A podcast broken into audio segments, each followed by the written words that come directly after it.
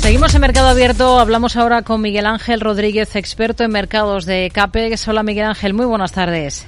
Hola, ¿qué tal, Rocío? Buenas tardes. Bueno, hoy tenemos que comenzar mirando a la macro. Tenemos sobre la mesa previsiones de invierno de la Comisión Europea que evidencian que la Unión ha salvado por poco la recesión económica que auguraba el pronóstico de otoño. Se evita una contracción en el cuarto trimestre.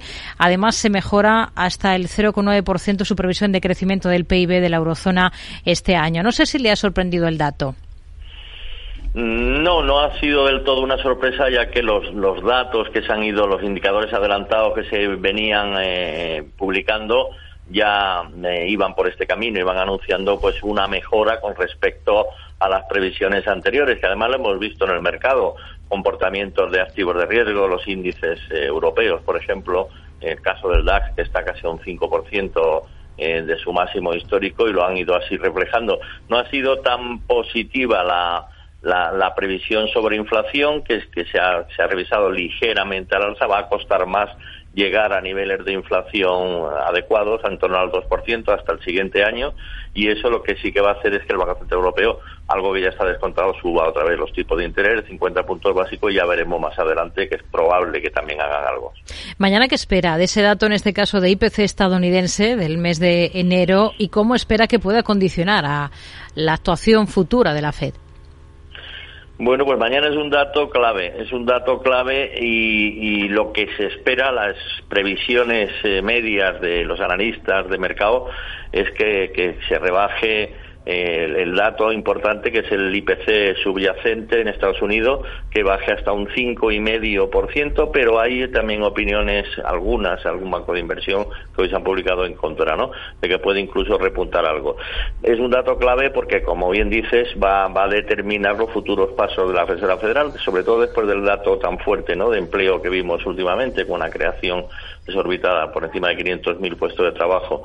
Entonces, eh, un dato débil, eh, un dato según se espera, o sea, que una rebaja va a ser recibido positivamente por los mercados, los renta variable sobre todo, y también renta, renta fija, pero claro, un, un dato por encima, y, visto lo visto, esto todo puede pasar, pues sería como un jarro de agua fría, ¿no? Empezaríamos a ver tipos de interés de mercado, rentabilidad de los bonos un poco más altas y quizás un retroceso en, los índices americanos. También esperan impacto en función del dato en el comportamiento del dólar.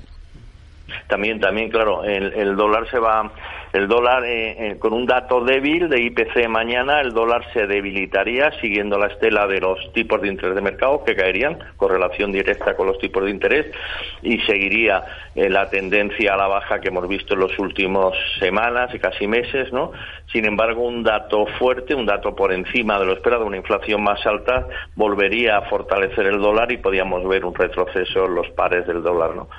Se espera que Kazuo Ueda sea presentado oficialmente mm, mañana martes en el Parlamento nipón como el sucesor del actual gobernador Haruhito Kuroda y que su nombramiento sea respaldado por el órgano legislativo japonés a finales de mes lo que cabe esperar es continuidad absoluta con respecto a su predecesor o una retirada del programa de control de, esa curva de rendimientos de los bonos a largo plazo sí que es eh, posible. ¿Cómo lo ve?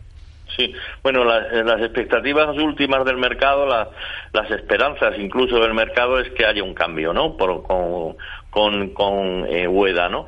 Eh, y que no sea continuista con respecto a la política que no solamente Kuroda, que es el que se va ahora, sino todos los gobernadores anteriores han tenido, ¿no?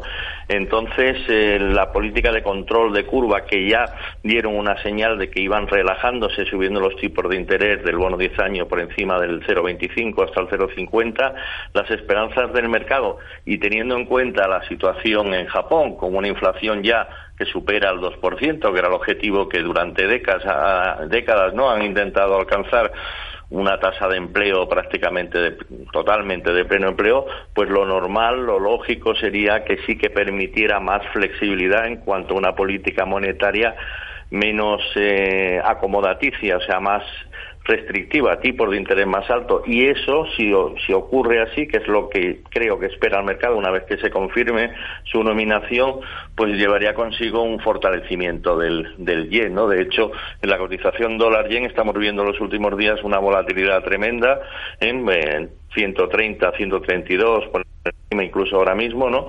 Eh, precisamente por todas las especulaciones al respecto. Si se confirmara esto, veríamos un fortalecimiento del yen y hay quienes pronostican pues un dólar yen a niveles de 120 para este año. Hmm.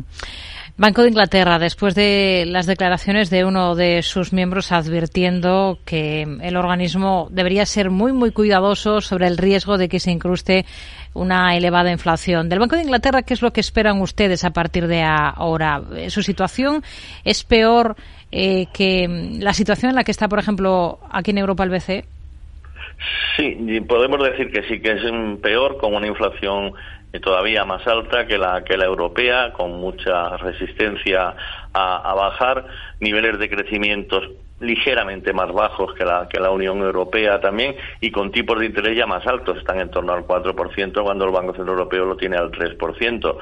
Eh, lo más probable, dado este escenario, es que sigan subiendo los tipos de interés, ¿eh? que sigan subiendo quizás un poco más incluso que lo que ya, a pesar de que le lleva ventaja al Banco Central Europeo, y que, bueno, las expectativas son, son de momento no son muy muy halagüeñas ¿no? En, este sentido. A pesar de eso, la libra se mantiene ahí. Eh, ha habido una corrección bastante importante, pero si siguen subiendo los tipos de interés, podía haberse respaldada y subir ligeramente. Hmm. ¿En qué otros cruces de divisas están fijando ustedes ahora mismo? ¿Y por qué? ¿Qué ven interesante en el contexto actual?